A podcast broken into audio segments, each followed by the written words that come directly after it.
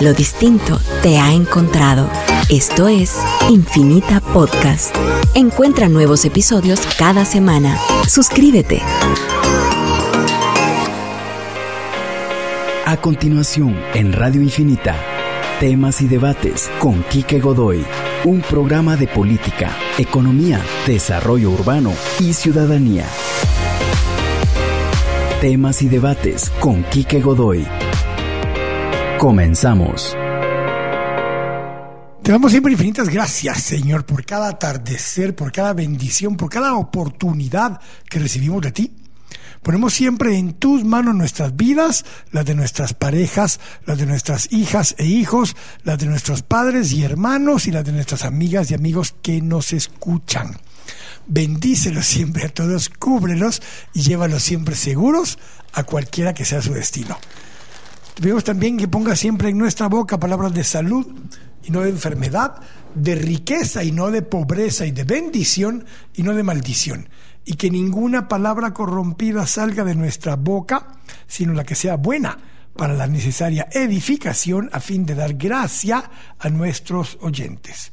Te pedimos también por todas y cada una de las familias guatemaltecas, siempre en especial, te pedimos por aquellas familias que tienen más necesidad, te pedimos por los líderes de los distintos sectores de nuestra sociedad, líderes empresariales, campesinos, de medios de comunicación, de organizaciones sociales y de todas las iglesias. En especial, en particular, te pedimos siempre por todas nuestras autoridades, en particular te pedimos por el presidente, el vicepresidente, ministros, viceministros, concejales, alcaldes, diputados, jueces, fiscales.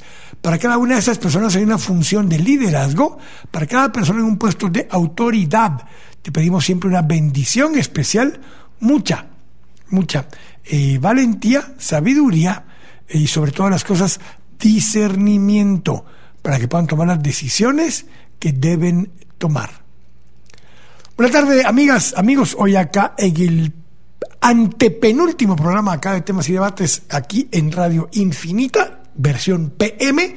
Hoy estamos en el programa número 2.694, nos quedaremos cortos de 2.700, llegaremos al 2.696, si no estoy mal, y eh, de temas y debates PM estamos en 541, llegaremos al 544, el número 544, la próxima semana, el lunes 31 de octubre será el programa de despedida. Eh, ¿Qué tenemos aquí hoy? A 24 días de Qatar la Copa del Mundo más corrupta de la historia y a 59 días para la Navidad arrancamos con los datos del COVID-19. Temas y debates te comparte los datos diarios del COVID-19. 730 casos positivos registrados ayer sobre un total de 8.831 pruebas realizadas, un 8.27% de positividad, tres fallecidos registrados ayer en el sistema, 19.878 fallecidos en total, 1.138.242 eh, casos positivos acumulados y eh, 1.232 casos activos estimados. Hoy, déjeme ver, hoy nos los datos de vacunas, eh, ya han de estar ahorita disponibles, pero vamos ahora rápidamente con las noticias nacionales. Noticias en 3, 2, 1. Nacional 1.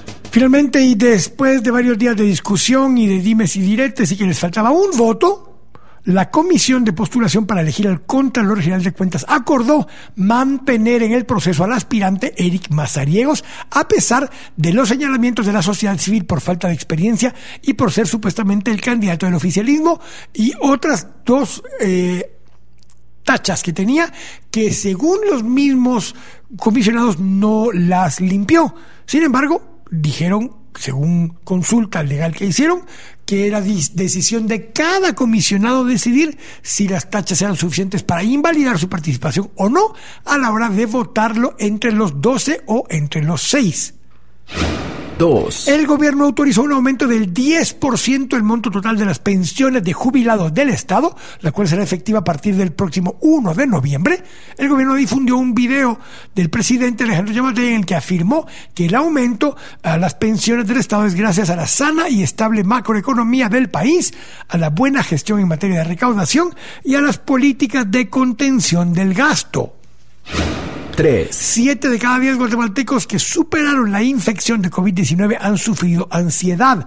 Esta es una de las secuelas más recurrentes en los pacientes que consultan la clínica de recuperados de COVID-19 del Hospital Temporal del Parque de la Industria, quienes eh, que en dos años ha atendido a 7.073 personas, indicaron los médicos.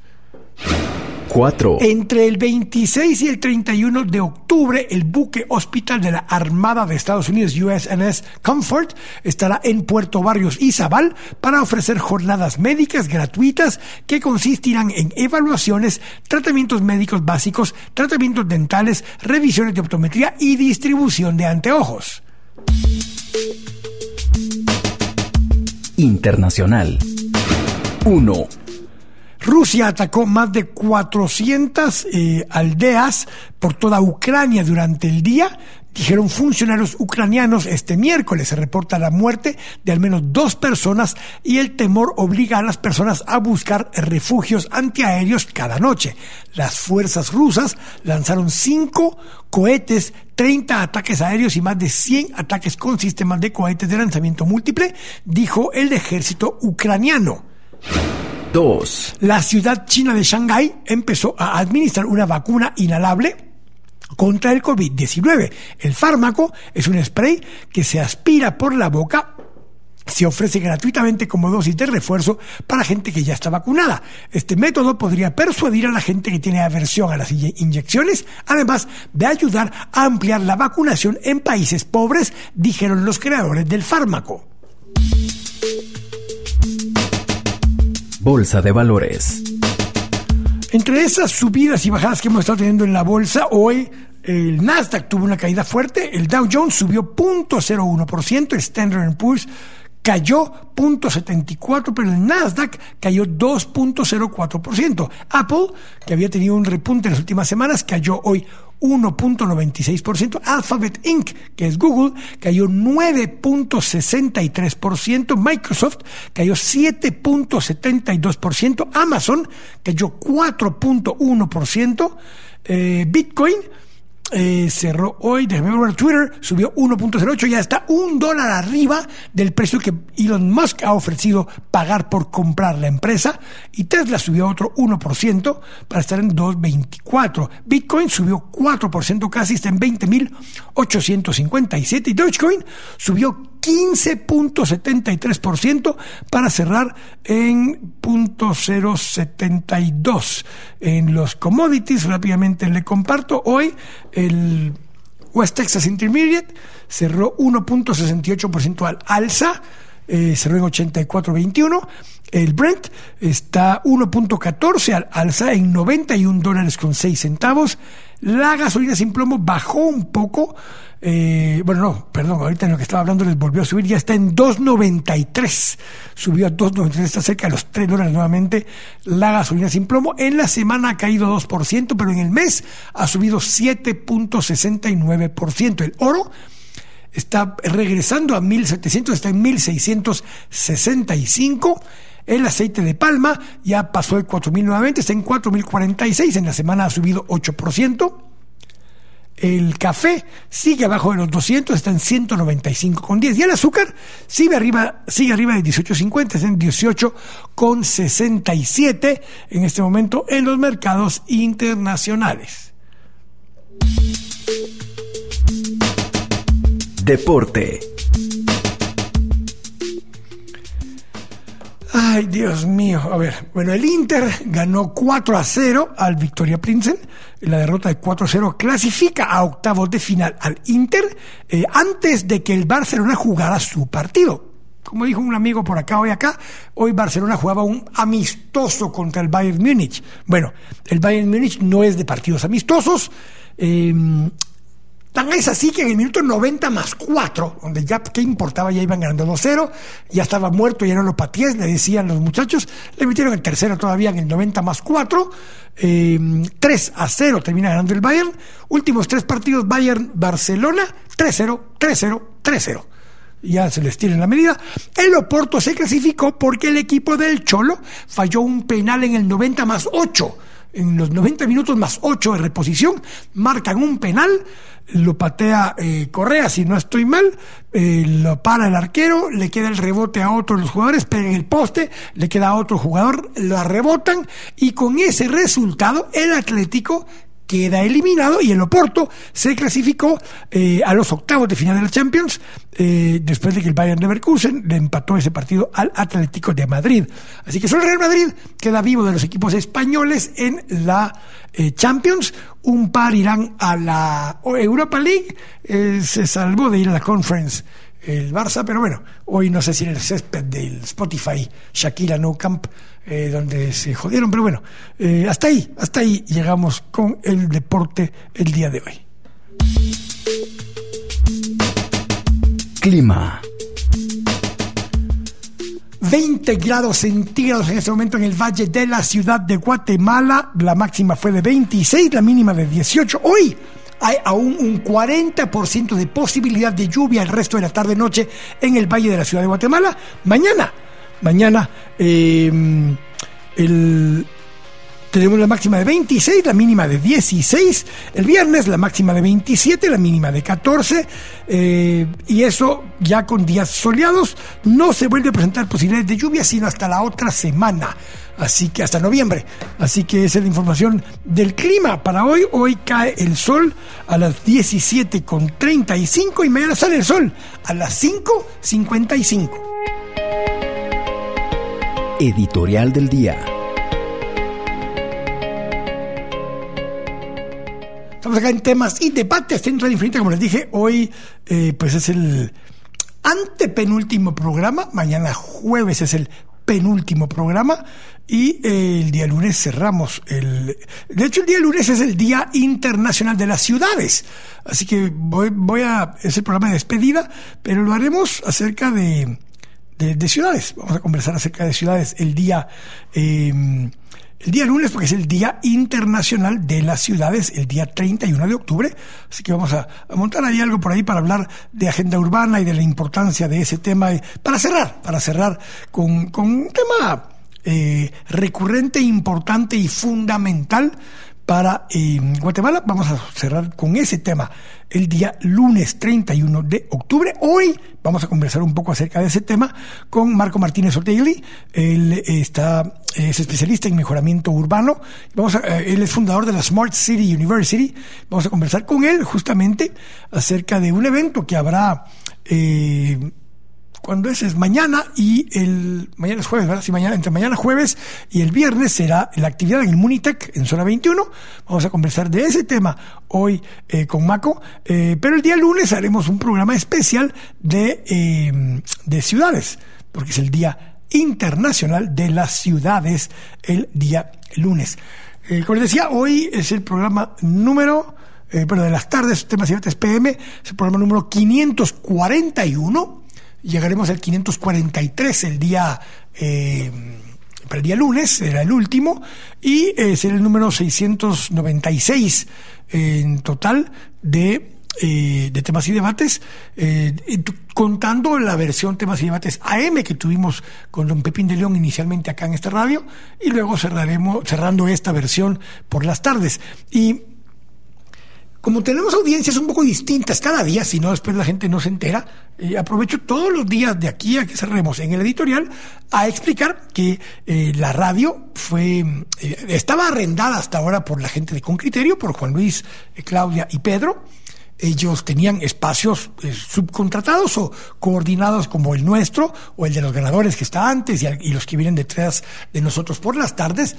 Pero a partir del primero de noviembre hay nuevos arrendatarios del espacio de la radio y eso eh, lo hará ahora República GT. Ellos estarán a cargo de la programación de la radio a partir del primero de noviembre, o, bueno, 2 de noviembre si no vienen a trabajar el primero por ser asueto. Eh, y tendrán ya otra programación. Ahí les voy a compartir, eh, antes de irnos, a quienes podrán escuchar ahora en estos espacios, tanto en la mañana como en el mediodía como en la tarde, en vez de con criterio, en vez de fíjese qué y en vez de temas y debates. Em, de aquí, eh, o sea, a partir del 1 de noviembre, los amigos de Con Criterio, ya los escucharon ustedes, estarán en La Fabulosa. Eh, como dicen Juan Luis y Pedro en el anuncio, no sé si es a la izquierda o a la derecha de su dial, pero es el 88.9, si mal no me recuerdo. Eh, ahí se pueden pasar a esa estación si gustan seguir escuchando a Con Criterio por las mañanas. Fíjese que eh, no se va a Fabulosa, eh, te estarán buscando algún espacio, ya sea en Facebook Live o en Spaces o temas distintos, y lo mismo con su servidor. Yo no voy a Fabulosa tampoco, estaremos eh, viendo algunas alternativas, estoy evaluando lanzar probablemente algunos podcasts cortos de noticias de la mañana y algún comentario del día, eh, cierre por la tarde, algún comentario del día y probablemente hacer uno o dos programas a la semana un poco más extensos de temas en particular, como lo hacíamos acá. Eh, probablemente eh, programas un poco más cortos, eh, simplemente manejando algún tema particular cada día distinto, con entrevistas y demás, como se han acostumbrado acá.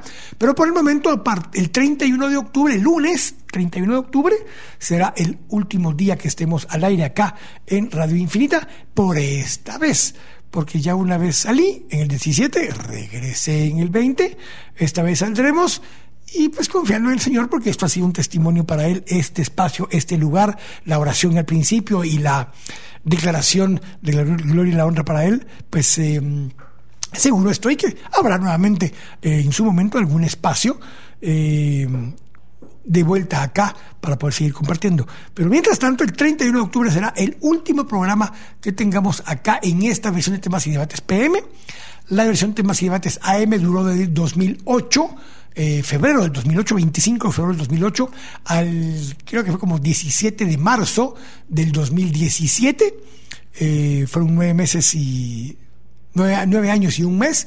En esta ocasión habrán sido todo el 2020, todo el 2021 y lo que va del 2022.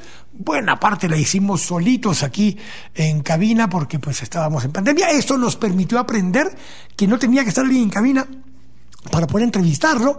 Y ahora tenemos a nuestro corresponsal económico de guerra, el combativo y revolucionario colega, eh, camarada don José Luis Moreira en Dubái, o está don Luis Astardo en Berlín, o tenemos a la licenciada Rosal que también andaba por Europas. Eh, y hemos tenido la oportunidad de entrevistar amigos y amigas en diferentes partes del mundo, chapines y no chapines, como Lucas Pereyó ayer que hablamos, es chileno, pero está en Nueva York. Eh, doña Estefanía Enaro, que es mexicana, da clases en la Marro y nunca ha venido a la Marro, sino que fue en línea, que la contactaron. Eh, y así muchos otros invitados que hemos tenido, además de los tradicionales como Roberto Wagner, eh, como don Carlos Mendoza, como los amigos de Cavi, que ahora se han ido turnando un poco más, como Ruby Herrera y Astrid Beltetón, que estarán mañana para el último jueves de Economía y Finanzas. así que un poco todo este tipo de temas los trataremos de seguir compartiendo en otros en otros formatos, en otros espacios, pero a partir del bueno, el lunes 31 será el último programa de temas y debates PM en esta versión que llegará a su programa número 543 programa número 543 será el del día lunes y al número 2697 en total. Así que eh, nos estamos despidiendo todos los días, mientras tanto, porque tenemos audiencias distintas, porque hemos acostumbrado a la gente que los días lunes hablamos de política internacional o política nacional, los días martes de temas ciudadanos, eh, de organizaciones, de periodismo, los días miércoles conversamos de ciudades sostenibles o temas de, sostenibilidad. Hoy tenemos una excepción con Fernando Suriano por el tema de las facturas CF. Y los días jueves son economía y finanzas. Eh, los jueves de remesas es el más fuerte y más consistente que hemos tenido. Tuvimos muchas veces al presidente del Banco de Guatemala y así, esos temas más o menos. Entonces tenemos audiencias distintas cada día, en algunos casos, algunos amigos muy fieles, muy leales que nos escuchan y nos ven casi todos los días, eh, pero eh, por eso estamos cada día haciendo un poquito la despedida, eh, porque pues cambia un poco la audiencia día con día. Así que yo agradezco de verdad, como lo hago siempre al final del programa, el favor de su audiencia, el que sirva de entretenimiento, el que sirva de capturar eh, conocimiento, el que sirva para informarnos y pues entretenerlos un poco también en esta em, condición y situación en la que estamos, en este precioso paisaje que algún día será país. Así que eh, voy a ir al corte, pero hoy el primer tema, son dos temas hoy. El primero es don Fernando Suriano, que es el intendente de recaudación de la SAT. Con él vamos a conversar acerca de las famosas facturas CF o consumidor final. Ha habido mucha desinformación, manipulación y demás eh, al aire. Yo se lo dije el otro día, yo cuando sigo comprando mi café o algo por el estilo, si yo considero que ese no es un gasto que a mí me pueda servir para deducible o qué sé yo, pues pido CF ni siquiera me sirve, y como ya no me sirve, eh, le digo hasta miren, ni me dé la factura y quédesela.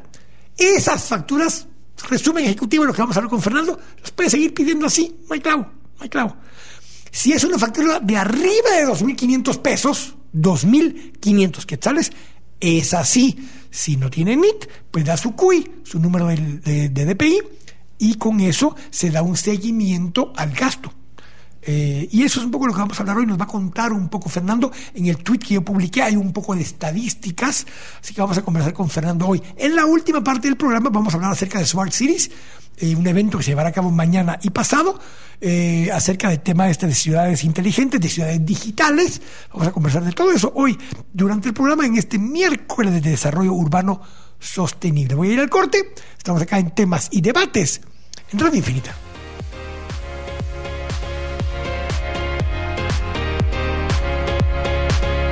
Estamos de regreso acá en temas y debates en Radio Infinita y le agradezco muchísimo al intendente de recaudación, don Fernando Suriano, don José Fernando Suriano Bueso, diría mi amigo Juan Carlos Sandoval Recinos, con todos los apellidos, nombres y detalles y demás, eh, porque vamos a compartir acerca de un tema que a mí me quedado claro desde el principio no sé si estoy equivocado y creo que estoy claro, ¿verdad, Fernando? Pero le pedí a Fernando que nos acompañara hoy a explicar un poco el tema de las facturas CF o consumidor final por la desinformación, manipulación jodedera que han tenido, creo que ya acumuló como dos millones de quetzales en IVA a su favor don Fernando Suriano y don Marco, Marco Livio Díaz, eh, porque estuvieron va a pedir facturas a su nombre.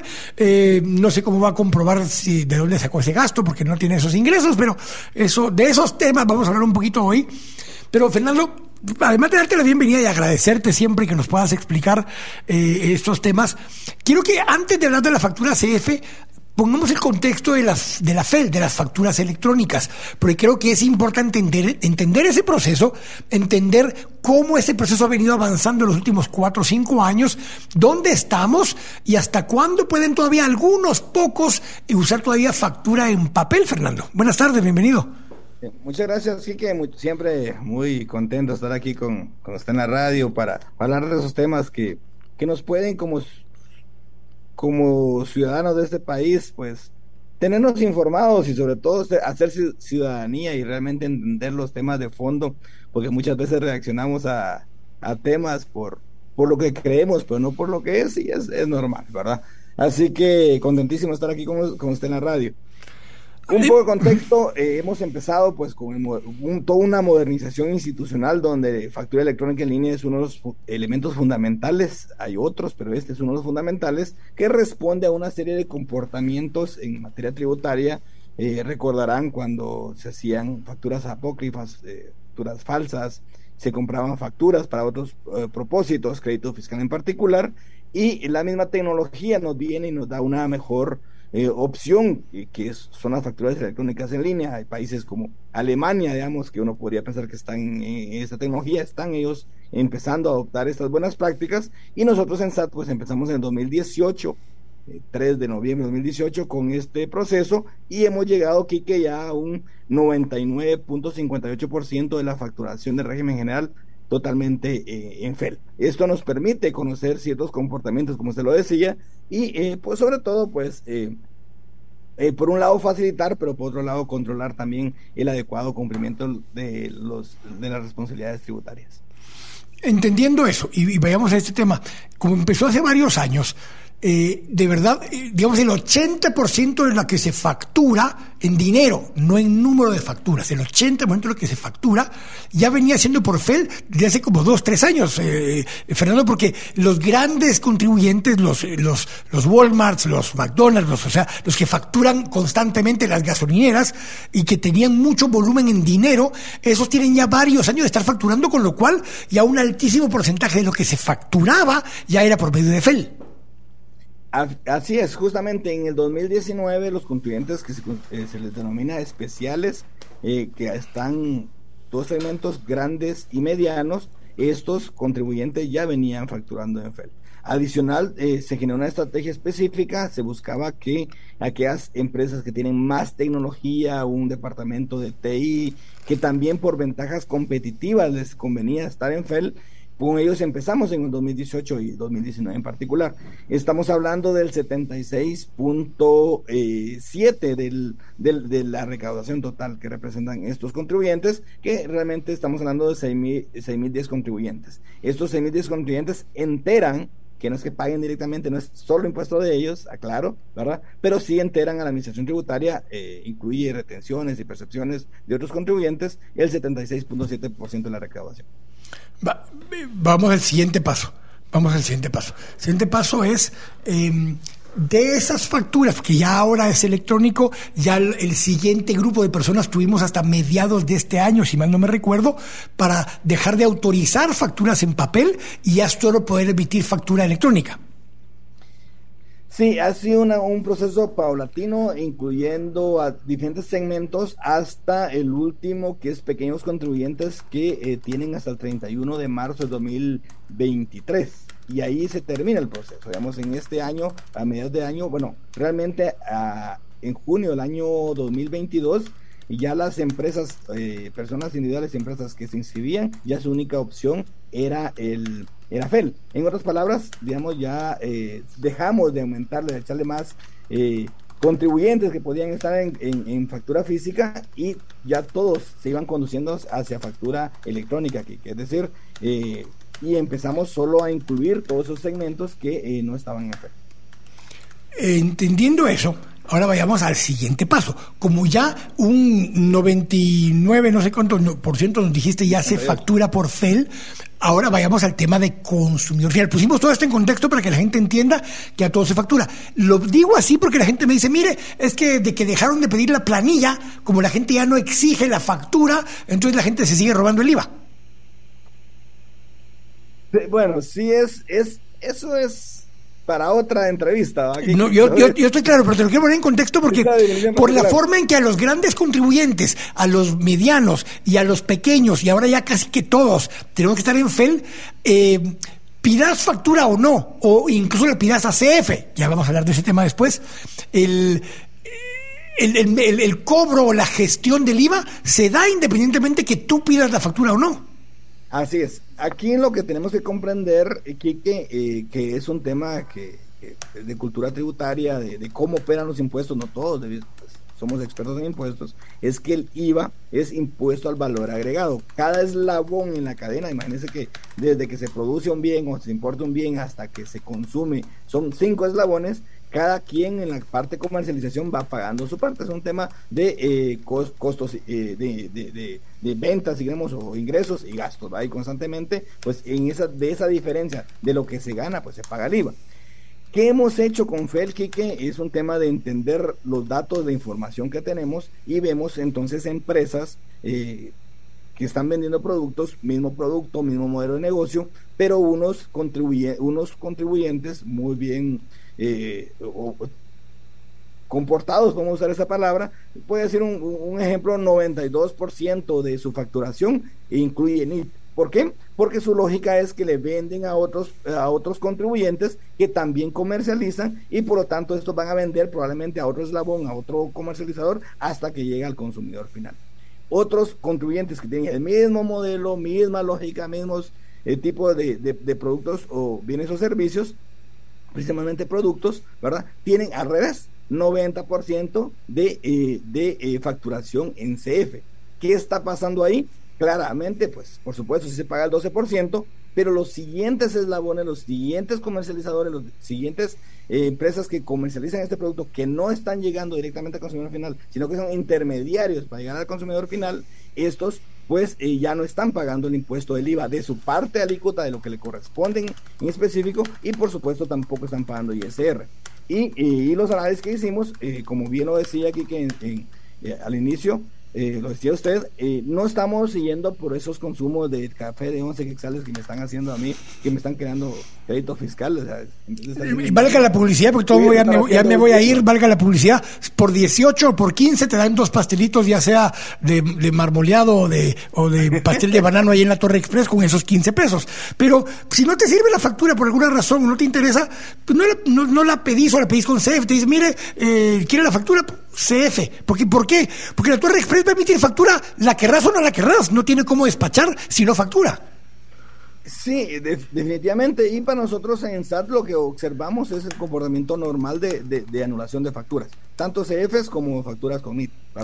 Lo bueno de emitirlas con NIT, Kike, es que yo me entero si me anularon esa factura también. Es decir, eh, imagínese usted compró un televisor o algo que después necesite lo cambiar, real, esta es historia real, ¿verdad? Y si usted le hizo en CF, eh, eh, pues si perdió ese papel no tiene cómo recuperarlo. Si usted lo hizo con NIT, va, lo busca en la agencia eh, virtual, lo busca en la app de FEL y usted perfectamente puede usar ese, documento para ir a reclamar eh, eh, este bien. Digamos, tiene su beneficio social, ¿verdad?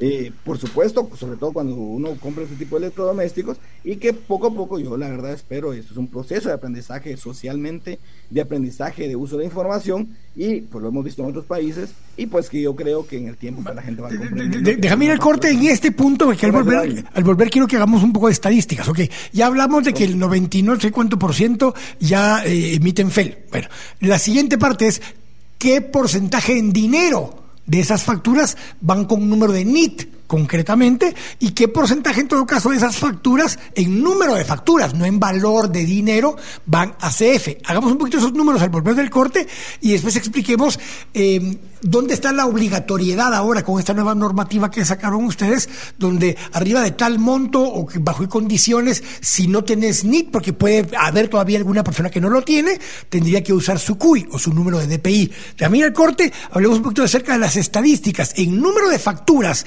cuántas facturas salen a CF y en dinero, cuántas facturas salen con CF. Estamos acá en temas y debates en Radio Infinita.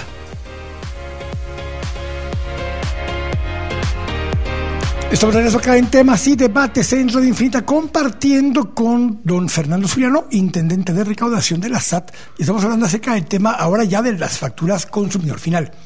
Decíamos que eh, el más del 99% de las facturas, o alrededor del 99% de las, de, de, las ventas ya se facturan. Eh, en este esquema del que estamos hablando, de los emisores ya emiten FEL, voy a corregir, ya emiten FEL. Em, obviamente hay muchas otras transacciones donde no se emite factura, que pueden ser, de acuerdo a la ley del IVA, en los mercados por ventas abajo de 100 quetzales y cosas por el estilo, tiendas de barrio, cosas similares, Fernando. Sin embargo, en esos casos, si yo compro una papalina, fritura, gaseosa, cerveza, huevos o alguna cosa similar en una tienda de barrio, abarrotería o en un local de mercado, ese producto ya eh, tuvo un cargo de IVA, porque es un eh, impuesto al valor agregado, del mayorista original, del fabricante, cuando le vendió a un mayorista, a un distribuidor, o al que le vende a esas tiendas su carreta de chucos, Fernando. E, es correcto, en la primer venta ya hubo una carga, una carga de IVA, ¿verdad? Así que lo concerniente a ese primer eslabón, a esa primera transacción. Eh, tal vez el ejemplo concreto es si esa esta industria le hubiera vendido al consumidor final, está perfecto la transacción, ¿verdad? Ahora bien, si se lo vendió a un intermediario, a un comerciante, este debió, también debió haberle trasladado la proporción del IVA correspondiente a esa, a ese, a esa, a esa transacción. Y por su pregunta, Kike, el 71% de las ventas eh, son con CF. ¿verdad? O sea, los documentos. Ojo, ojo, el 71% de las facturas. 71% de las facturas. Así es. No en dinero. Tiene sentido económico, ¿verdad, Kike? Porque mucha, la mayoría, vamos al súper, compramos eh, 50 quexales de un producto y efectivamente son para consumo final. O los que usted me ha enviado de, de, de, sus papalinas, es, consumo final y, está bien, no pasa nada. Y por eso es que... Eh, Va, pero, pero, pero, solo para aclarar, estamos hablando del 71% de las facturas emitidas tienen consumidor final como, como número de NIT, digamos, como, como, como dato. Ahora, eso no quiere decir que ese es el 71% del valor facturado. Eh, es, es correcto, si vamos a los, a los montos, ¿verdad? A los montos facturados, el 80% es con NIT. Es decir, no, no es que estemos mal, aquí que ya vamos a ver los datos específicos. Sí, pero, quería hacer esa quería hacer esa diferencia, quería hacer esa diferencia porque lo mismo nos pasa cuando hablamos de economía informal y de empleo informal, ¿verdad, Fernando? Economía economía formal es el 70% como mínimo de la economía del país y lo comprueba el hecho de que el 80% del valor en facturas va con un número de NIT estos datos nos, nos confirman lo que históricamente, y pues con ustedes por años hemos hablado, ¿verdad? Que ese gran, la industria es formal, ¿verdad? Toda la industria, el primer eslabón de la producción es formal, pero a partir de ahí empieza la, informalidad y, lo importante aquí es que partimos de la formalidad a la informalidad en esa cadena de valor. Entonces, así como nos pasa con la economía formal y el empleo formal, son números eh, que son eh, completamente distintos. A ver, el 71% de las facturas dicen consumidor final, el 80% del valor facturado lleva el número de NIT, ¿correcto? Correcto. Así va. partiendo de eso, partiendo de eso, hablemos de montos de la factura, porque como decíamos, si, si vas al súper, casi cualquiera que va al súper, al menos que tenga negocio en su casa o, esté comprando por un negocio, nadie o muy pocos compran arriba de 2.500 quetzales en el súper, por ejemplo. Casi nadie. El, promedio que en los supermercados 150 son 140 quetzales. A 150 le dije yo, ahí va más o menos. es el ticket promedio. El ticket promedio es 140 quetzales. Si esa factura cuando yo fui al súper la pido a nombre del consumidor final, ¿hay problema? No, ningún problema. Y no me van a exigir que les dé el número de NIT, ni me van a exigir que les dé número de CUI, ni nada. No, tampoco. Porque, digamos, tiene la lógica que es consumidor final, no, no pasa nada, diríamos, de buen chapín, ¿verdad? La, el acuerdo que salió, de, que modifica el reglamento del IVA, eh, dice que toda todo consumo menor a 250 quetzales en bienes no necesita dar CUI, NIT o pasaporte, digamos que es otro de los temas que hemos visto, que, el reglamento ya lo contempla, ¿verdad? No tiene que dar esos datos. Puede ser consumidor final y no pasa absolutamente nada. 250. ¿Perdón? 250 dijiste. Perdón, 2.500. Ah, sí, por eso que, esa era mi pregunta, porque yo me acordaba que era 2.500. ahí importante, son 2.500 en bienes y 500 quexales en servicios. Ok, va, si yo voy a cortarme el pelo, Tal vez donde Neto Brand sí cobran como 500 pesos, pero en cualquier otro lugar te cobran 250 quetzales, exagerado, salón de belleza, lo que querrás, esa igual, eh, consumidor final. Perfectamente puede ser ser.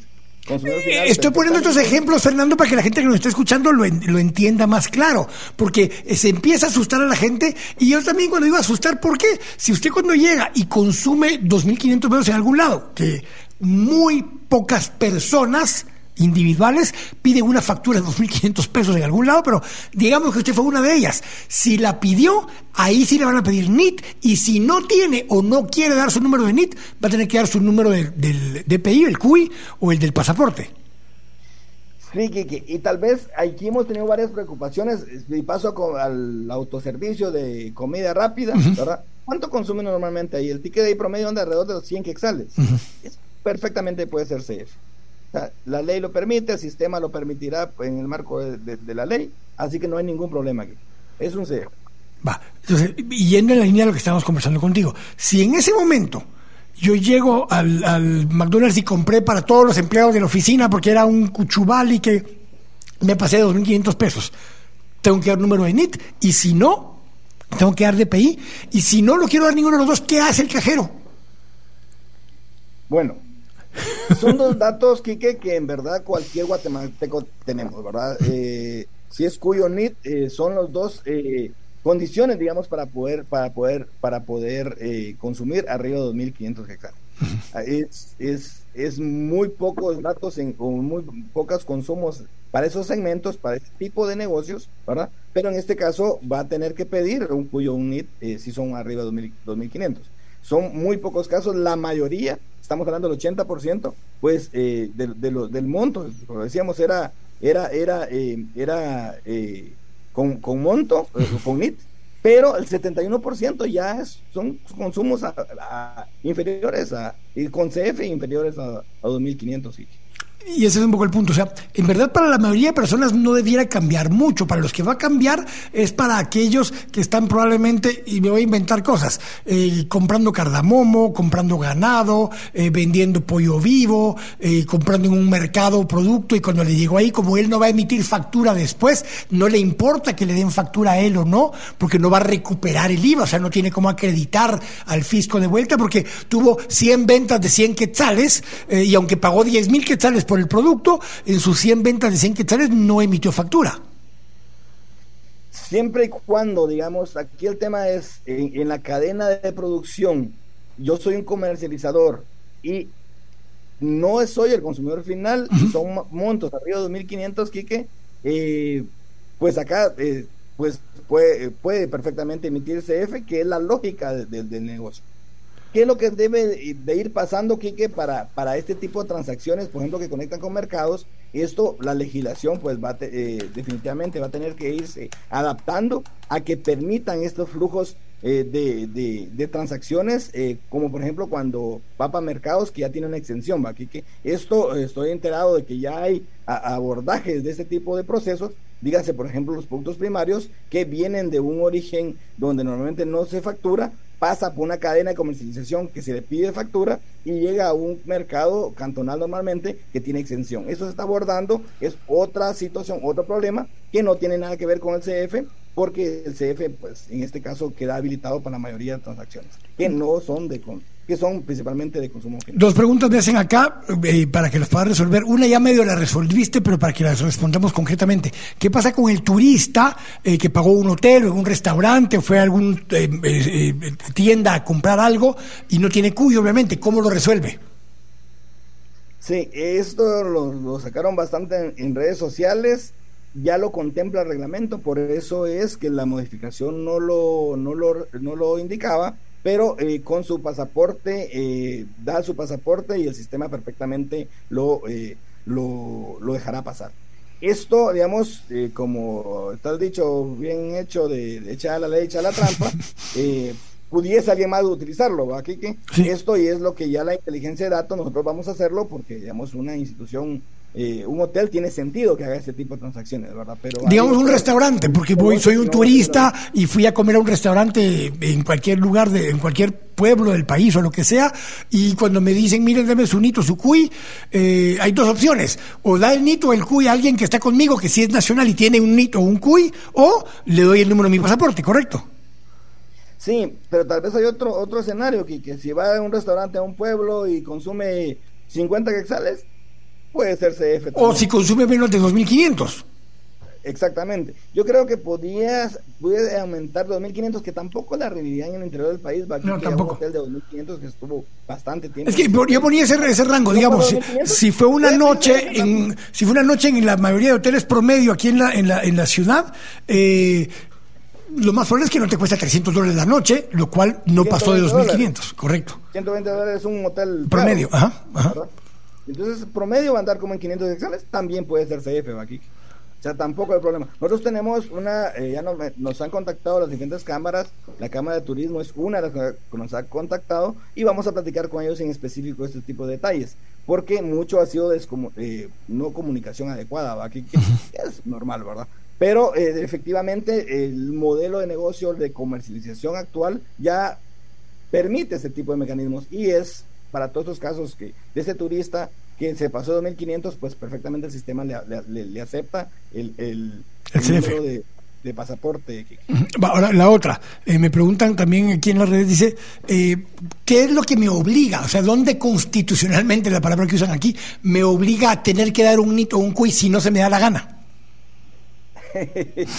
bueno, eh, estamos obligados todos los guatemaltecos a contribuir para el desarrollo del país en este sentido. Eh, a través de los tributos, aquí que es como el contrato que tenemos a través de la, de, la Constitución de que debemos de contribuir. En ese sentido, pues se crea todo un andamiaje institucional donde en esa lógica llega, en el caso de Guatemala, a constituirse la SAT, que la SAT lo que es es el administrador de, em, de el sistema tributario. En esa lógica, el el, el, número, en este caso la clave, si queremos verlo así, la llave, se llaman otros, en otros mecanismos, que, que, nos identifica como ese, ese ciudadano responsable que contribuye al país para poder sostener el país, eh, pues eh, es, el, es el NIT. Y este NIT, por lo tanto, como, como ciudadanos responsables, es el que damos para que cada quien que le corresponde pagar el impuesto que va acorde a la actividad, al eslabón productivo que lleva, pues el que, el que prácticamente la administración tributaria rastrea para que realmente se lleven, se paguen los, los impuestos Vayamos al último. Te voy a hacer esta pregunta, voy al corte y la respondemos al volver para otro tipo de preguntas similares o algunas conclusiones si quieras insistir en el tema. Me dicen. Bueno, pero entonces yo puedo estar pidiendo eh, facturas, digamos, no al nombre de José Fernando Suriano, ¿puedo dar tu NIT al aire? No, todo, ya todo el mundo lo tiene. Pero, pero digamos, viene, viene mi mamá, por decirte un ejemplo, viene mi mamá y dice, ay, voy a pedir la factura al nombre de mi hijo y pone el número de NIT. Si termina siendo que junté 10 mil quetzales en compras y mis ingresos eran de 7 mil, ¿qué problema me va a dar en la SAT el que me reporten una serie de gastos extras que en teoría yo no tengo capacidad de pagarlos? Tengo que ir corte, pero hablemos de eso. ¿Qué pasa también cuando estás pidiendo facturas de más o te dan, te asignan con tu número de NIT más gastos de los que realmente eh, tenés y en un momento dado pues supera tus ingresos en teoría? Eh, déjame ir corte, hablemos de ese tema al volver. Estamos aquí en temas y debates en Radio Infinita.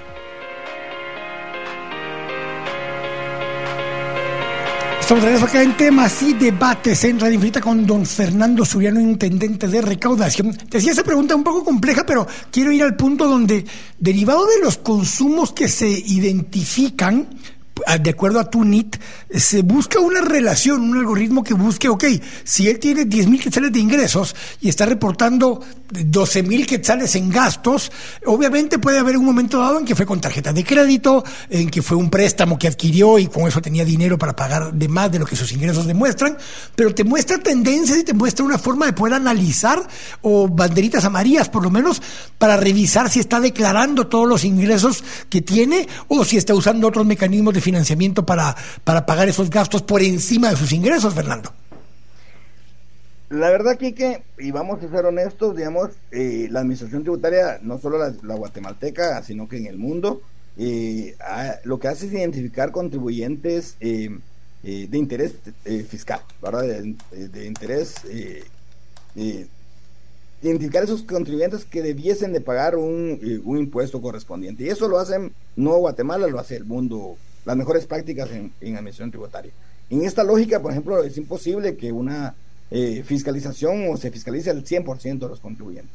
Pero no tiene sentido en esta lógica de ideas que, que, alguien le facture un millón de quetzales a alguien más en, qué sé yo, eh, Tortrix o ese tipo, de, o por, decir una marca, ¿verdad? O una bolsita de, de, chucherías en Buen Chapín, ¿verdad? No tiene sentido, ¿verdad? Ese es el tipo de transacciones que la administración tributaria sí va a estar identificando, ¿verdad? No el que consumió 5 mil quexales, ir a ver si de dónde es, eh, de dónde obtuvo estos esos ingresos, no en el corto plazo, Quique, y yo pensaría que ni siquiera en los siguientes 10 años, porque en esencia no tiene un interés fiscal para la administración tributaria. No da lo mismo cuando alguien que compró 5 Hilux que compró tres prados, ese es un concepto distinto, aquí que ya la magnitud de lo facturado ya es de interés fiscal.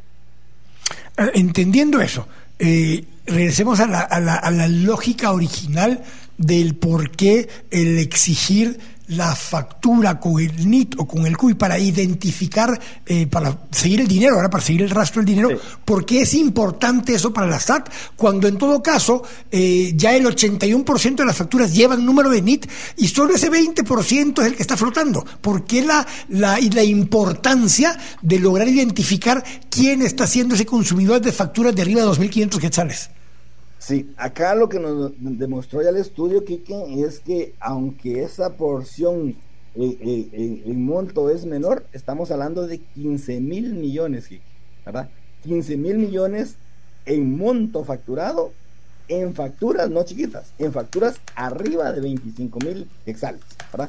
Esas facturas arriba, y, repito el dato, que 25 mil hexales, estamos hablando que hay facturas de 100 mil, 200 mil, hemos encontrado facturas de medio millón de hexales, ¿verdad? Y son 15 mil millones en el año 2021. Es decir, si es un monto importante que no fueron, o, o en principio no son para consumidor final, no es y Quique Godoy yendo a comprar un cafecito, no es ese, e, ese consumo y que por lo tanto se pierde esa cadena de comercialización y que prácticamente es mucho de la informalidad que estamos viendo en, el país, Quique. Y aquí es un tema bien delicado porque normalmente como ciudadanos pedimos, y como empresarios también, se pide atacar todo el tema del contrabando y lo que pasa es que aquí se mezcla, aquí que lo que, lo que usted muy bien indicaba, la parte de informalidad que viene de la formalidad y todo el contrabando. Entonces no no puede atacar e, estos flagelos que son dañinos para el país, para la competitividad, para generan competencia desleal a eh, los diferentes eh, eh, empresas que sí están pagando sus impuestos. Entonces, por estos segmentos que nos interesa ya rastrear, no esas operaciones de 50 hexales, 100 hexales, sino que todas esas operaciones, Quique, que realmente son montos muy significativos. Al, hablar de esto, al hablar de puntos significativos, la razón por la que es importante también, eh, Fernando, es porque eh, si era una tienda de barrio la que compró y lo pidió como consumidor final, no se tiene el seguimiento para poder ir a verificar si esa tienda de barrio o esa barrotería o esa tienda de ropa en algún lugar, eh, porque el IVA no es un impuesto a la venta que tal vez aclaremos desde ahí, porque hay mucha gente que piensa que es un impuesto a la venta, es un impuesto al valor agregado, entonces se va sumando una cantidad porque el resto se queda como crédito fiscal de los costos que tuviste cuando adquiriste. Siguiendo esa línea, eh, es importante para poder entender quién tributa después en la línea de consumo. Sí, acá eh, el, impuesto final, digamos, del IVA y lo vamos a hablar así de claro, digamos, porque así es el impuesto mismo, es el consumidor el que consume ese producto en la cadena final, ¿verdad? Si no es el consumidor final, no es el que, el, hasta donde llega, digamos, e, e, ese bien, es el final de del, consumo de ese bien, si es un intermediario, si queremos verlo así, en palabras chapinas, un comerciante, ¿verdad? Que no me estoy refiriendo al ciclero, ¿verdad? me estoy refiriendo a ese que, que puede manejar 100 millones de quexales, que yo te decía, digamos, al que compra cardamomo, o al que compró eh, eh, pollo vivo, o al que compró eh, café en la, en la montaña y después lo, lo trabaja y lo exporta, por ejemplo. El, el, que compró bebidas, el que compró azúcar, el que compró todo este tipo de productos de consumo básico, digamos, y que no está comprando una bolsita de, eh, o una libra, sino que está comprando una caminada, ¿verdad? Que, a ese es que va dirigido, eh, o es el, que nosotros tenemos la obligación ya de, de, ir a identificar que realmente no sea consumo final, porque pudiera ser consumo final, ¿verdad? Pero se puede demostrar. Si es consumo final, no pasa nada, es parte de la producción, puede ser un producto intermedio aquí que, y que por lo tanto sale en otro, eh, en la venta de un producto ya con mayor valor agregado, ¿verdad? También puede ser factible. Pero si es puramente comercialización, lo que corresponde pues es pagar la parte correspondiente del IVA, del valor agregado creado y por supuesto el impuesto sobre la renta. Pero regresemos a tu estudio básico. El estudio básico, si vamos a Pareto, ¿verdad? El 80-20. Ya tenés que el 81% de lo facturado va con un número de NIT. Yo sé que el otro 20% me acabas de decir que son 15 mil millones de pesos, es un montón de pisto. Pero técnicamente eh, podemos asumir que en un alto porcentaje esas son ventas realmente de consumidor final. Sí, lo que pasa es que tenemos una gran cantidad de contribuyentes que, que nos portamos bien. Tendemos a pensar que todos nos portamos mal, aquí que no es verdad. La mayoría de los que piden eh, eh, NIT eh, no necesariamente son facturas grandes, Aquí que va usted al supermercado y pide NIT y está bien, digamos. No pasa nada. Por eso que un gran, gran monto eh, ya se hace con IT. Y lo otro, que es que recordemos que el IVA, como bien lo indicaba, sirve para crédito fiscal. Por lo tanto, todas las empresas que van a una contabilidad ordenada, ¿verdad? Les interesa pedir pedir con IT. Y, más, y más si es exportador, porque, pero si es exportador va a tener que hacer una solicitud del crédito fiscal después. Vamos a ver, en el caso del exportador, porque nos preguntaban también, por ejemplo, qué, eh, qué dato van a consignar, ¿verdad? Porque esto deben de consignar también en la factura del exportador, viéndolo ya con la, con la, con la cámara eh, correspondiente, vemos que todas las empresas internacionales tienen un código, ¿verdad? Y ese código se va, se va, se va a consignar, ¿va? Que, en este sentido, eh, claro, digamos, estos procesos no pretenden resolver todas las problemáticas del país o todas las situaciones o los modelos posibles de negocio aquí. Pero, cerremos con este, cerremos con este. Costo-beneficio, costo-beneficio. El costo adicional de montar un sistema que dé seguimiento a ese 19% de facturas en valor dinero, eh, pero que al mismo tiempo son el 71% de las facturas en número de facturas, es un trabajo mucho más grande, es un trabajo muy fuerte. Entonces, dentro del estudio está el análisis de costo-beneficio de lo que implica inversión en tecnología, equipo, tiempos, recursos, para poder ir a rescatar cuánto de ese 19% en dinero sí tenía un, una trazabilidad comercial todavía y algún impuesto por recaudar. Eh, o sea, está eso dentro de la parte del estudio que se hizo. Sí, Quique, porque parte de lo interesante, lo importante del modelo de Feld es que la escalabilidad para este tipo de software, digamos, es exageradamente fácil. Les digo, cuando sacan una nueva ley y se crea un nuevo documento electrónico, eh, nos está tardando mucho 24 horas, digamos. Los cambios tecnológicos acá eh, son exageradamente baratos la misma administración tributaria eh, tiene la app FEL y la facturación gratuita. Vale la pena decir que más del 98% de las facturas eh, o de los, perdón, de los que facturan usan el, servicio gratuito, digamos, en costo-beneficio o el costo de inversión es muy bajo porque con la inversión hecha, eh, pues se crean esos controles. Ahora, el monto de 15 mil millones es un número bien grande que, para facturas arriba de 25 mil hexales, ¿verdad? Si bien es cierto, en volumen, muchas de las facturas eh, son en CF, tienen sentido lógico, digamos, tienen sentido. Porque se hizo efectivamente el consumidor final. El, el consumidor final. Pero estos montos grandes es, es, donde se, realmente se está ocultando parte del valor agregado, parte de la comercialización y que luego eh, nosotros mismos como guatemaltecos muchas veces hemos dicho que es la informalidad que pues queremos y se nos pide. Te hacer esta pregunta otra vez que no tiene nada que ver con el tema, pero, pero, pero en parte sí yo lo usé para hacer un ejemplo. Si vamos todos juntos a comer con un montón de cuates y la factura, eh, dicen, ¿quién quiere la factura? ¿Quién le sirve la factura? Y alguien viene y agarra la factura en vez de que esté dividida. Si además viene mi mamá y pide facturas a mi número, o mi hermana o alguien más que no le sirve, eh, porque digamos tiene, ese trabaja en, calidad de dependencia, entonces no tiene que presentar planillas ya de IVA ni demás, y me sacan facturas a mi nombre y con MINIT, y facturas a mi nombre y con MINIT, y resulta ser que me sacaron 15 mil quetzales en facturas y yo gano 10 mil. ¿Le levanta algún tipo de, de banderita o algo a la SAT el que yo reporte más gastos de los que tengo de ingresos? Si no pide eh, la planilla del IVA, eh, no, ¿verdad? No, eh, en estrictamente... No, no asumís renta presunta. no en este momento, Kik. No se asume de renta presunta. Ojo, ojo, ojo con el, con el caveat que hizo, ¿verdad? No en este momento, dijo. ¿verdad? pero, ¿por qué lo pregunto? Porque el sistema te facilitaría poder hacerlo, ese era todo mi punto. Porque el sistema, ya está diseñado el sistema para levantar banderitas amarillas, decir, miren, este cuate está gastando mucho en esto y ese no es su giro de negocio, por ejemplo. O este cuate eh, está... Eh, técnicamente es viable. Técnicamente es viable, no es del interés de la administración tributaria eh, y no debiese llegar a ser eh, de interés de la administración tributaria. ¿Por qué, Quique? Porque ahí sí no voy a mandar a un fiscalizador que me cuesta 10 mil quexales para ir a recuperar 100 quexales de impuestos.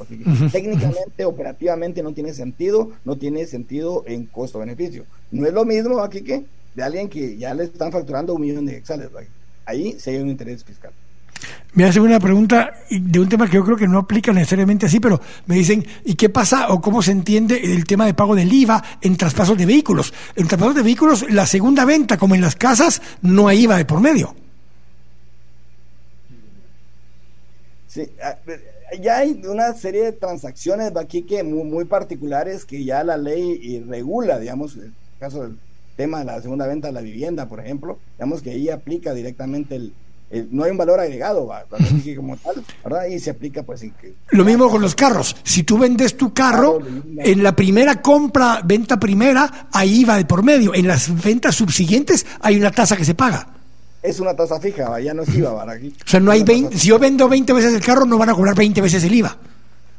No, no procede así. Debo la pregunta, que hay una pregunta específica de Jorge Mario eh, con esa, con esa eh, consulta. Déjame ver si hay una última. Alguien me dice aquí, mira, eh, bueno, ¿a partir de qué fecha está vigente eso? Porque alguien me dice ahorita que intentó pedir que pusieran su CUI en vez de su, de su NIT y no se lo aceptó.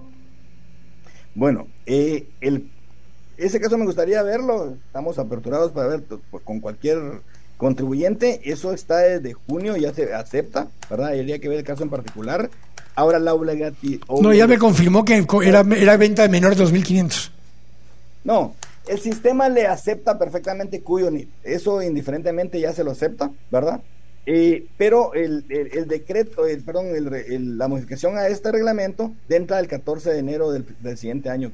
Ahora, técnicamente, repito, técnicamente ya le acepta el cuyo. Eh, puede haber sido un mal ingreso. Nosotros aquí, pues ya tenemos un acuerdo directamente eh, ejecutándose con el RENAP, consumimos información directamente del sistema de ellos para validar esta información. Así que habría que ver el caso en particular, hay mil razones por las cuales no, el sistema ya acepta el. Yo cierro si quieres cerrar con algún comentario tú, te dejo tu, comentario. Yo por un par de preguntas que a mí hizo Edwin Castro voy a cerrar con otro, pero si tú quieres cerrar con algún comentario en particular de esto, el mensaje de fondo que querrás dejar con respecto a este tema. Sí, el mensaje de fondo, que es primero, eh, en una responsabilidad ciudadana podemos hacer muchas críticas al, sistema, es válido, somos libres y tenemos una bendición en el país. Sin embargo, eh, debemos tener conciencia y claridad de que este, eh, esta modificación del reglamento no va al consumidor pequeño, al consumidor que va y compra un, un café, no va dirigido a ese tema, va dirigido a poder rastrear esas operaciones eh, grandes que, eh, que estamos observando y que luego se convierte en una cadena de comercialización eh, millonaria, generando competencia desleal a, a, los mismos empresarios, a los mismos comerciantes y que buscamos pues ir atrás esas, esas líneas de negocios grandes, ¿verdad? Así que, y que también a los que están emitiendo facturas, a superintendente, a su servidor, eh, si creen que ese es un daño que se está haciendo, realmente eh, no, es no es así, tan así, ¿verdad, Quique? Por supuesto, no es lo correcto, están usando eh, un nombre de un tercero cuando no corresponde, pero efectivamente, pues aquí lo que está haciendo es provocando que el Estado pues, gracias a lo, lo correcto, pues tenga más recursos, porque de esa forma pues se factura más. Así que eh, creo que es un parte, parte de madurar como, como ciudadanos, como, como, país, ¿va, Kike? Así que eh, pues invitar a, los contribuyentes, a la, población a enterarse, a, informarse sobre, sobre esos nuevos procesos y pues que paulatinamente pues creemos y la verdad tenemos mucha fe que va a ser adoptada de una forma adecuada. Gracias, Fernando. Yo cierro con este, porque me han hecho varios el comentario que, mire, usted siempre reclama que de la corrupción. Solo voy a hacer este cambio. Esta es una frase de Álvaro Arzú.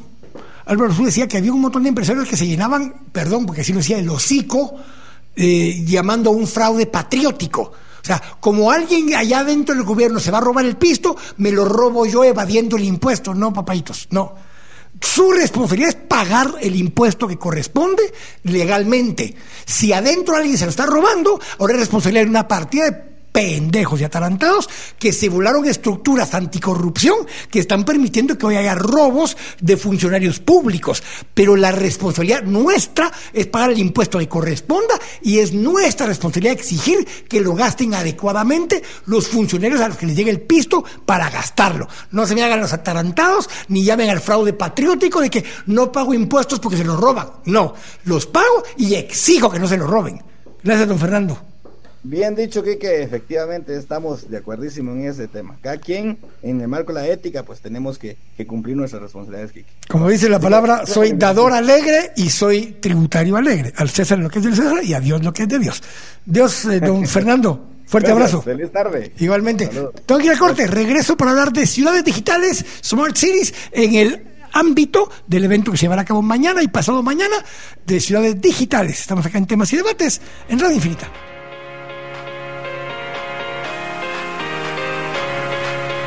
Estamos de acá en temas y debates en Radio Infinita. Ya en alguna ocasión hemos conversado acerca de este tema y con el mismo invitado, si mal no me recuerdo, Mark, eh, Marco, hemos conversado acerca de ciudades digitales, de Smart Cities, este día 26 y 27, o sea, eh, perdón, sí, 26 eh, y 27 eh, si no estoy mal, ahorita estoy revisando acá, eh, se lleva a cabo 27 y 28, perdón, mañana y el, viernes se lleva a cabo Ciudades Digitales, un evento en Munitec, zona 21, para generar conciencia sobre la importancia y eficiencia de la digitalización y el uso de tecnología en las ciudades para crear procesos de toma de decisión transparente que permitan una mayor participación ciudadana y mejores servicios gubernamentales al ciudadano usuario de los mismos.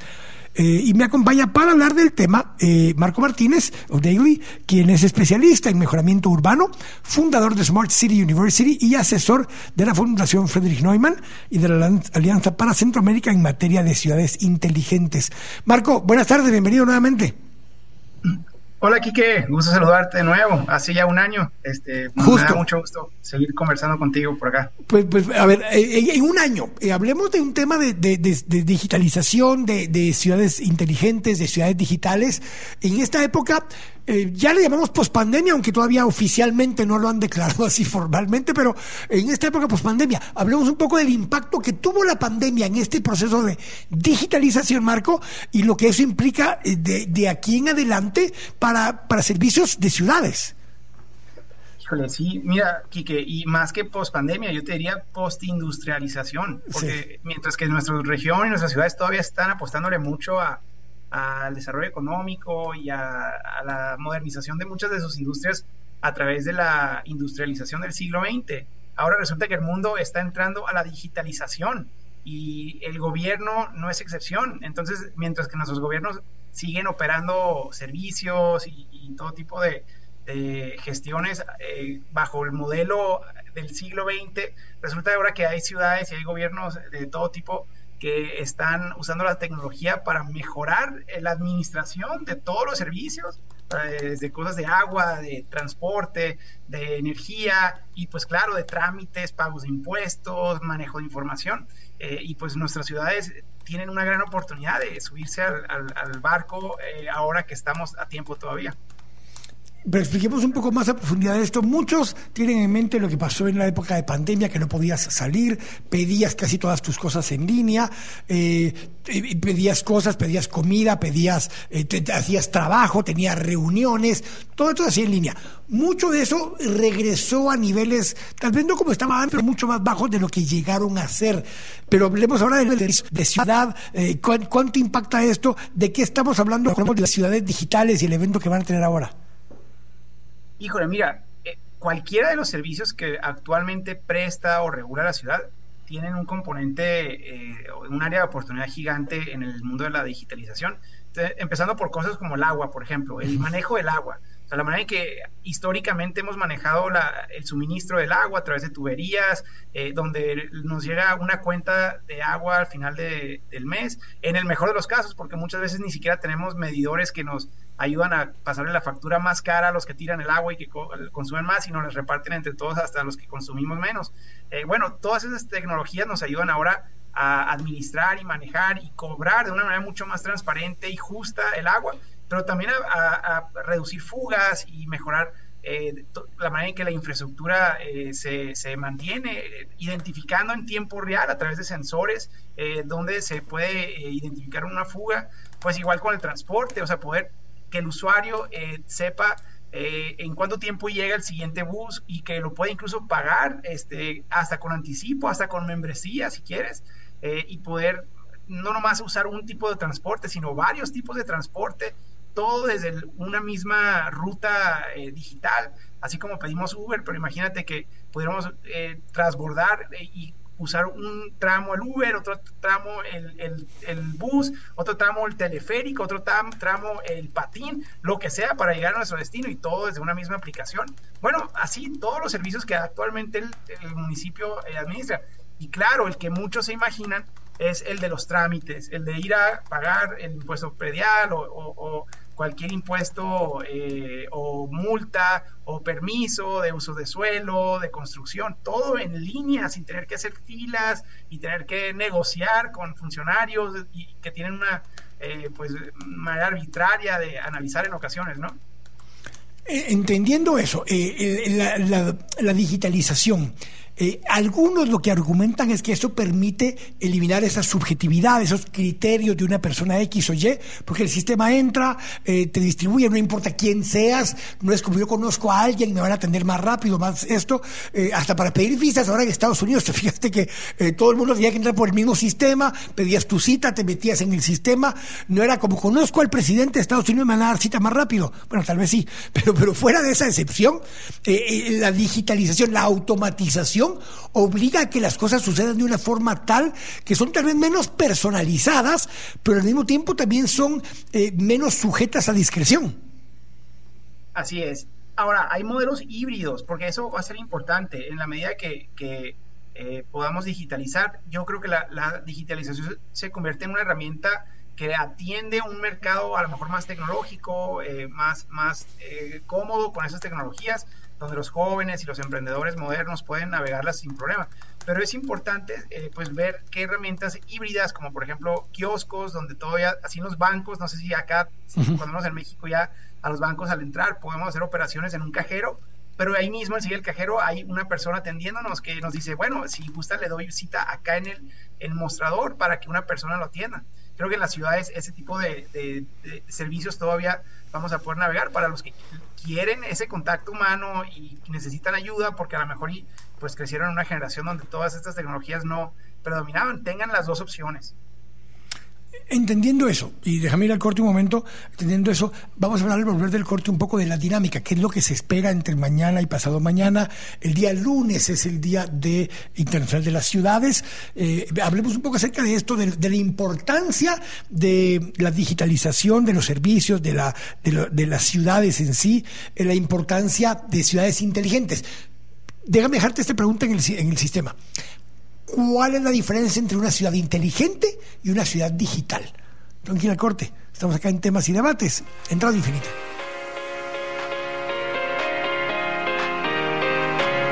Estamos regreso acá en temas y debates en Radio Infinita, conversando acerca de un evento que se llevará a cabo mañana y el viernes, Ciudades Digitales en Munitec, zona 21. Eh, donde, entre otras cosas, se estará conversando acerca de los temas que estamos hablando ahora, en el marco del Día Mundial de la Ciudad, que es el día 31 de octubre. Eh, te hacía esta pregunta, Marco, hablamos con Marco Martínez O'Daly, quien es especialista en mejoramiento urbano, fundador de Smart City University y asesor de la eh, Fundación Friedrich Neumann y de la Alianza para Centroamérica en materia de ciudades inteligentes. Eh, ha sido coordinador de Reforma Urbana Nacional en México, en el Senado de la República, y es autor de libros como La Reforma Urbana y Ciudades Inteligentes. Te decía esta pregunta, te decía esta pregunta. ¿Cuál es la diferencia? ¿Cuál es la diferencia entre eh, ciudades inteligentes y ciudades digitales? Es una muy buena pregunta y creo que me gusta mucho más la connotación de ciudades inteligentes. Eh, porque, bueno, la manera en que cuando menos nosotros lo hemos estado eh, impulsando, aunque cada quien tiene su definición, eh, y creo que la nuestra incluye lo mejor de, muchas de las que se, conocen, es que una ciudad inteligente es una ciudad donde es inteligente visitar, es inteligente vivir, es inteligente emprender, invertir. Entonces, es aquella ciudad que enamora a no solo la gente y el talento y la mano de obra calificada y a los, y a los eh, atletas, artistas, investigadores, pensadores, a que se queden en su ciudad, primero que nada, pero sobre todo que enamora a los que lo visitan o a los de las otras regiones y en ocasiones empieza a robárselo. Entonces son estas ciudades que empiezan a concentrar la inteligencia humana también eh, y, pues el espíritu de innovación y el, espíritu de, transformación. Entonces estas detonan y se convierten en, el polo eh, de desarrollo y de, y de cultura del mundo. A diferencia de ciudades no inteligentes, ya no voy a decir digitales todavía, de ciudades no inteligentes que son lo opuesto. Son las ciudades donde muchos de los que nos quedamos, nos quedamos porque estamos atorados y no tenemos manera de escaparnos que eso pasa en muchas ciudades, ¿no? Donde quisiéramos poder irnos a otro lugar, pero, pero pues no tenemos la oportunidad de hacerlo y nos quedamos solamente los que no podemos. Eh, ahora, una ciudad digital eh, ya cambia la connotación porque una ciudad digital empieza a incorporar todo tipo de tecnologías eh, para, para prestación de sus servicios. Y eso es bien importante diferenciar porque puede una ciudad empezar a digitalizar muchos elementos de su ciudad y no ser una ciudad inteligente o atractiva para vivir. Entonces, ojo, es bien importante nunca empezar el proceso de mejoramiento urbano eh, y, de, y, de, desarrollo de la ciudad eh, solo con, con, con, modas tecnológicas o digitales, sino que esa se convierte en la última pieza del rompecabezas que viene ahora sí a, modernizar todo, pero solo con las bases y la infraestructura y la normatividad correcta. Entendiendo eso, y, y por eso te hacía la pregunta entre las dos cosas, porque una ciudad inteligente no necesariamente implica tecnología, una ciudad digital sí implica la digitalización de procesos públicos o privados. Sí, así es. Y, y las ciudades inteligentes, que son las que, pues, ya decíamos, concentran todo este desarrollo y atraen, estas sí tienden a incluir eh, mucha de la tecnología y de la digitalización, por lo mismo, porque, porque son herramientas. Eh, la digitalización es una herramienta más y obviamente las ciudades que tienen eh, mayor desempeño en todas sus áreas, pues usan en la medida de lo posible todas las herramientas que estén a su disposición. Las ciudades digitales que pueden entrar componentes públicos y privados. Ahora, ahí mencionas algo interesante, porque pues también puede ocurrir que una ciudad, el gobierno no ha emprendido con digitalización y sigue operando con mecanismos eh, pues eh, todavía básicos, pero es posible que la economía y el sector privado y social sí se eh, emprendan con esa digitalización primero. Entonces podemos ver ciudades donde mucho del comercio es electrónico y donde muchos de los, de los ciudadanos ya tienen gran participación en Internet, en redes sociales, en herramientas tecnológicas de todo tipo y también puede calificar como una ciudad digital. Claro. Entonces no todo es gobierno. No, eh, eh, pero eso te iba y justamente con este último, a ver, herramientas como Uber, herramientas como eh, Waze, herramientas incluso como Airbnb o cosas por el estilo, hacen las ciudades más eficientes porque permiten, y, y, por ende yo le pondría el apellido de inteligentes, porque permiten por medio acceso a data Big Data, eh, tomar mejores decisiones las personas individuales, ¿cuánto de eso que está del sector privado? Waze, por ejemplo, es una de las herramientas que si alguna vez alguna municipalidad se le hubiera ocurrido, pues hubiera ganado un premio Nobel de algo, digo yo no sé de qué será, pero algún premio Nobel, porque hubiera sido darle alternativas a la gente de poder moverse dentro de la ciudad y tomar decisiones más inteligentes y eso permitía que fluyera el tráfico mejor, sin que hubiera inversión en infraestructura, sino que simplemente en acceso a información, Marco. Así es. Y, y lo mismo con los taxis, por ejemplo. El, tema de Uber, que han sido muy polémicos, ¿no? Y que pues se le, criticó, se le criticó porque pues vino a, a ser disruptivo ante esas industrias históricas. Pero curiosamente yo he conocido ciudades donde los taxistas, antes de que existiera Uber, ya habían empezado a incorporar esas tecnologías para darle más seguridad a los usuarios, para pagar por internet y todo eso. Y curiosamente en esas ciudades Uber no ha tenido penetración casi. Entonces, claro, las ciudades debieron haber eh, emprendido con esas tecnologías antes de que el sector privado lo haga. Pero ahora que el sector privado lo está haciendo, eh, vemos que las ciudades tienen dos opciones, los gobiernos tienen dos opciones. O celebran esto para darle el mayor acceso posible a usarlas y a emprender y a aprovecharlas, a, sobre todo los, a los que nunca hubieran tenido acceso a, a, emprender con esas tecnologías y a generar ingresos extras y a tener esos beneficios. O lo que están haciendo otras ciudades es pelearse contra estas aplicaciones y declararles la guerra, ¿no? Y, tratar de proteger los intereses históricos y, las industrias que están ya en decadencia, pero pues esperando que todavía no les llegue aquí la ola esta de, la transformación digital que está ocurriendo en el mundo. Y esas desafortunadamente están condenando a los eh, a los pequeños en su ciudad. Están condenando las oportunidades que, que ahora vienen a democratizar el poder y la economía y están pues preservando los, los, poderes históricos nacionales o internacionales. Y eso es desafortunado. Marco, eh, a ver, estábamos hablando mucho de temas que son servicios públicos, servicios privados, que facilitan y que te dan acceso a data para tomar mejores decisiones. Eso es en, buena parte lo que sería un Smart City al final, que te permite usar herramientas para pago, herramientas para planificar tu día, para moverte de un lugar a otro, para entender incluso el clima, si hay lugares en época de lluvia más propensos a que pueda haber más congestionamiento porque se acumula el agua y tienes más tráfico que sé. O sea, todo este tipo de información accesible es una cosa. Pero hay otro tipo de información accesible que también está dentro de los issues de este año de ciudades inteligentes y es transparencia. ¿Cómo usamos herramientas para saber, bueno, la municipalidad va a hacer una licitación o va a contratar unos trabajos? Eh, ¿Cómo eso se, se monta sobre una plataforma a la que todos tengamos acceso, que sepamos qué se contrató, en qué condiciones, de qué espesor era el asfalto que tenían que poner? Cómo era el puente, qué pendiente tenía que tener, qué sé yo, una pasarela, para que la gente común y corriente que está allá afuera, cuando vaya pasando por el lugar, pueda ir revisando, pueda ir revisando si las cosas están como se publicaron en las eh, bases de datos abiertas o eh, si posteriormente a eso yo tengo un mecanismo donde pueda quejarme y observé algo, le tomo fotografía, lo georreferencio, sube a un sistema y alguien en la municipalidad de Guatemala toma este ticket y le da seguimiento y me da una respuesta. O sea, eso es también usar herramientas para el tema de transparencia y de seguimiento a la obra pública.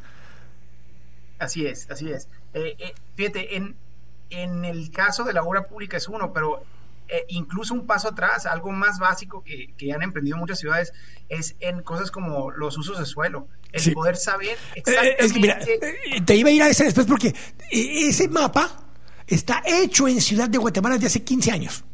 Ajá. No es público. Yo debiera poder tener la posibilidad de entrar y darle doble clic a un lote, que no me diga nombre de quién está si quieres, si eso es resguardado, que no me diga qué valor tiene declarado en el UCI, porque eso es un tema impositivo, pero que sí me diga qué tipo de uso de suelo tiene permitido, qué altura tiene permitida ese lugar, qué edificabilidad tiene permitida. O sea, toda esta información ayudaría a orientar mejor al mercado inmobiliario, porque tú sabes darle un valor a esa tierra dependiendo de los usos, edificabilidad y altura que puede tener un momento dado. Claro, e incluso ahí mismo hacer clic y decir quiero cambiar el uso de suelo a este otro que aquí mismo me está diciendo que se permite sin tener que ir a hacer fila. Aquí mismo lo hago en cinco minutos y ya acabo de conseguir toda mi seguridad jurídica como inversionista para hacerlo. Eh, esas herramientas, muchas veces nuestros políticos más antiguos entienden que el controlar esa información les da poder, ¿verdad? También es la discrecionalidad. ¿Cómo empujamos para romper esos esquemas y que el poder se le devuelva al ciudadano para tomar mejores decisiones y para no ser sujeto de manipulación o de subjetividad de la autoridad? Mira, es cierto, es cierto que ese es, es, una tentación y que definitivamente ocurre, pero eh, lo que me he dado cuenta, porque ahora sí hemos trabajado con muchas ciudades y, y todas quieren transitar hacia estos modelos. El problema no tienden a ser los alcaldes o, los dirás, aunque ellos pueden resolverlo más fácil que, nadie. Pero el problema más común que he visto somos los expertos, porque los expertos estamos ya posicionados en nuestra industria con, con el modelo existente y esos cambios nos llegan a quitar muchos de nuestras eh, pues áreas de oportunidad. Y lo comentaba en una ciudad una vez. Pierdo mi posicionamiento de experto y, de los funcionarios, porque digamos que este trabajo de, usos de suelo, si lo, si lo, haces automático a través de una plataforma, resulta que en la mayoría de las ciudades hay 10 personas contratadas exclusivamente para hacer ese análisis. Entonces, ¿qué va a pasar con el empleo de esas 10 personas? Entonces se asustan mucho porque dicen, oye, pues si hacemos nosotros dentro de esta dirección de desarrollo urbano, lo que quieras, eh, transitamos hacia este modelo que es un ganar-ganar para todos, pero nosotros específicamente nos quedamos sin trabajo. Entonces, eh, es una realidad. Tenemos que entonces tener una conversación más amplia para ver hacia dónde ahora capacitamos a estos equipos para que eh, no tengan ese miedo y que vean eso como una oportunidad de crecimiento y desarrollo profesional también ellos. Pero, pero por eso yo lo insisto, no siempre es culpa del gobernante en turno y de la corrupción, con frecuencia somos los mismos expertos mm. los que resistimos el cambio. Los bloqueadores, porque dejamos de ser expertos. Ya, ya, si mucha gente sabe cómo eh, hacer eh, diseño gráfico para subir sus anuncios o puede grabar para hacer grabaciones en TikTok y todo esto, pues los expertos en, digitalización de, de videos y demás pierden negocio, ¿verdad? En un momento dado. Lo mismo te pasa con esto. Marco, ¿sabes tú cómo se puede inscribir la gente para este evento y para quiénes está abierto? Entiendo que ahora sí está eh, bastante lleno, pero yo les ah, recomiendo que sigan a la fundación a través de sus redes en FNF Centroamérica. Eh, van a estar compartiendo eh, mucha información, van a estar subiendo los clips destacados. vamos a tener en el evento también un festival de cine de ciudades inteligentes que durante meses hemos estado colaborando con, con productores que están destacando casos de alrededor de Latinoamérica de éxito, de, de mejoramiento urbano y de modernización de ciudades y ahora en películas, unas eh, cortometrajes, micrometrajes, documentales, muy interesante y vamos a estar escuchando a expertos de, todo el mundo, eh, muchos que han volado para acá, otros que van a estar en digital. Entonces todo, pues creo que a través de las redes eh, va a ser el, el, lugar correcto y si realmente tienen muchas ganas de, de, participar, pues que envíen un correo ahí a la misma página y creo que por ahí pues, les pueden ayudar a, a conseguir algún acceso extra todavía. Don Marco, te agradezco muchísimo tu, tu eh, aporte, lo que vas a participar en todos estos eventos y demás eh, mañana y el viernes. Y pues en el ámbito este del tema de ciudades eh, inteligentes, ciudades digitales en particular. Así que muchas gracias, Marco. A ustedes, Kike, un saludo a todo tu auditorio. Igualmente. Tengo que ir al último corte. Estamos acá en temas y debates y regresamos para despedirlos acá en Radio Infinita.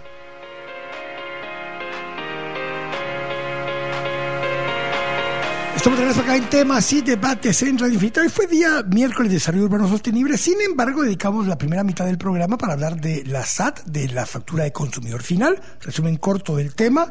Eh, si usted está pidiendo, eh, tiene un servicio o compró algún bien por menos de 2.500 quetzales, eh, puede poner CF. Puede seguir pidiendo que le den CF y SAN se acabó. No tiene ningún problema.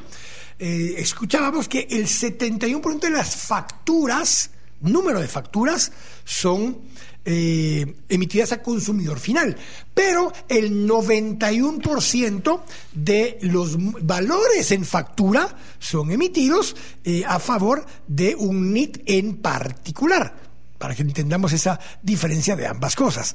Eh, además, conversamos un poco acerca del objetivo de ese tipo de temas y el objetivo de ese tipo de temas es que generar las condiciones adecuadas para poder eh, manejar eh, más información al mismo tiempo y lograr dar seguimiento a fuentes y recursos que vienen vinculadas a esos consumos, especialmente cuando hay negocios donde eh, piden 30 mil quetzales y piden CF. Si alguien pidió 30 mil quetzales, obviamente no es un consumidor final, no se va a atragantar 30 mil quetzales de comida o de bebidas, eh, ni siquiera en su casa. Probablemente tiene un hotel, un restaurante, una pensión o alguna tienda de barrio donde está volviendo a pedir el producto. Entonces lo que buscan es tener el seguimiento porque el impuesto no es un impuesto sobre las ventas, es un impuesto al valor agregado.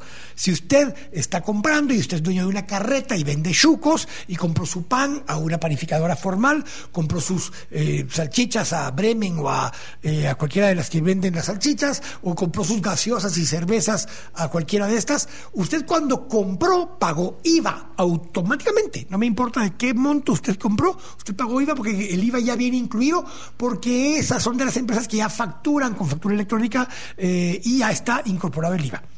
Cuando usted le vende a cualquiera que le compró un par de chucos y un par de gaseosas, obviamente no pasó de 100 pesos. La ley del IVA exime o exonera de emitir factura por esas transacciones menores, pero el IVA fue trasladado como costo al consumidor final y se acabó porque ese fue ¿qué? El consumidor final. No importa entonces que usted no emita factura ya en ese momento, fue un consumidor final y el IVA ya estaba consumido, ya estaba cerrado el ciclo del IVA. Pero al mismo tiempo hay personas que compran no para una carreta de chucos, para 30 carretas de chucos. Y obviamente compraron más de 2.500 quetzales en salchichas y más de 2.500 quetzales en mayonesas y más de 2.500 quetzales probablemente en repollo.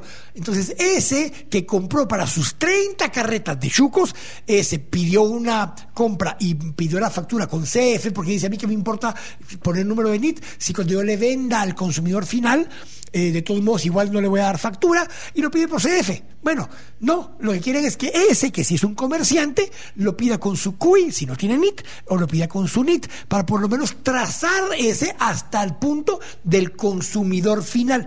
Ese es el objetivo. ¿Vale la pena o no? Se la pregunta. El análisis es que sí vale la pena porque se pierde todavía parte de esa recaudación en el camino porque no está llegando hasta el consumidor final, el CF.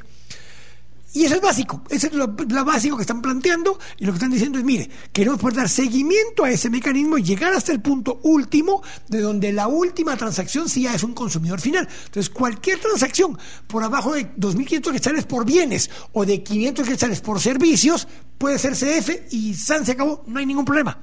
Te vas a comprar un su cafecito, va al cine, va a ir a, alquilar, eh, qué sé yo, eh, una eh, de esas scooters o algo por el estilo ese monto es por abajo de los 500 pesos, no hay problema, CF, ahí déjelo. Lo que busca esto es encontrar un seguimiento final hasta ese consumidor final. Día lunes es el Día Internacional de las Ciudades y va a ser el último día de programa de temas y debates eh, PM aquí en Radio Infinita. No sabemos todavía después a dónde vamos a ir o qué vamos a hacer, ya lo expliqué en el editorial, pero ese día lunes eh, abarcaremos un tema que ha sido uno de los temas más profundos que yo he tratado de mantener desde hace 14 años que empezamos con el programa la primera vez, y es el tema de agenda urbana de ciudades intermedias y de vivienda y el bono demográfico. Vamos a hablar de esos temas con Jean Rock con Carlos Marías, veré si se anima don Jorge Benavides a acompañarnos ese día para hablar de la importancia. Si el último programa va a ser ese, ese es el tema que quiero dejar sobre la mesa, sobre la mente de la gente, sobre las ideas de qué es lo que se debe poder trabajar si queremos dejar de ser paisaje para ser país. Así que les agradezco muchísimo su audiencia en este, que es antepenúltimo programa. Mañana será el penúltimo programa y el último de esta semana. Y nos encontramos el día lunes, primero Dios, 31 de octubre, en el último programa de temas y debates aquí en Radio Infinita PM. Y eh, vamos a hablar de eso, de agenda urbana, bono demográfico y vivienda de esos tres temas será, será el último programa, por lo menos por una hora, entre cinco y media seis y media de la tarde. De eso hablaremos. Dejaré algunas conclusiones y cierre de seis y media a siete. Así que Dios me lo bendiga. Como siempre, le agradezco de todo corazón el favor de su audiencia, donde buscamos entretener, donde buscamos informar, donde buscamos educarnos y aprender todos un poco al mismo tiempo. Y para eso nos quedan par de programas todavía. Dios me lo bendiga y como siempre les recuerdo que toda la gloria y toda la honra son siempre para Jesús nuestro Señor. Dios los bendiga.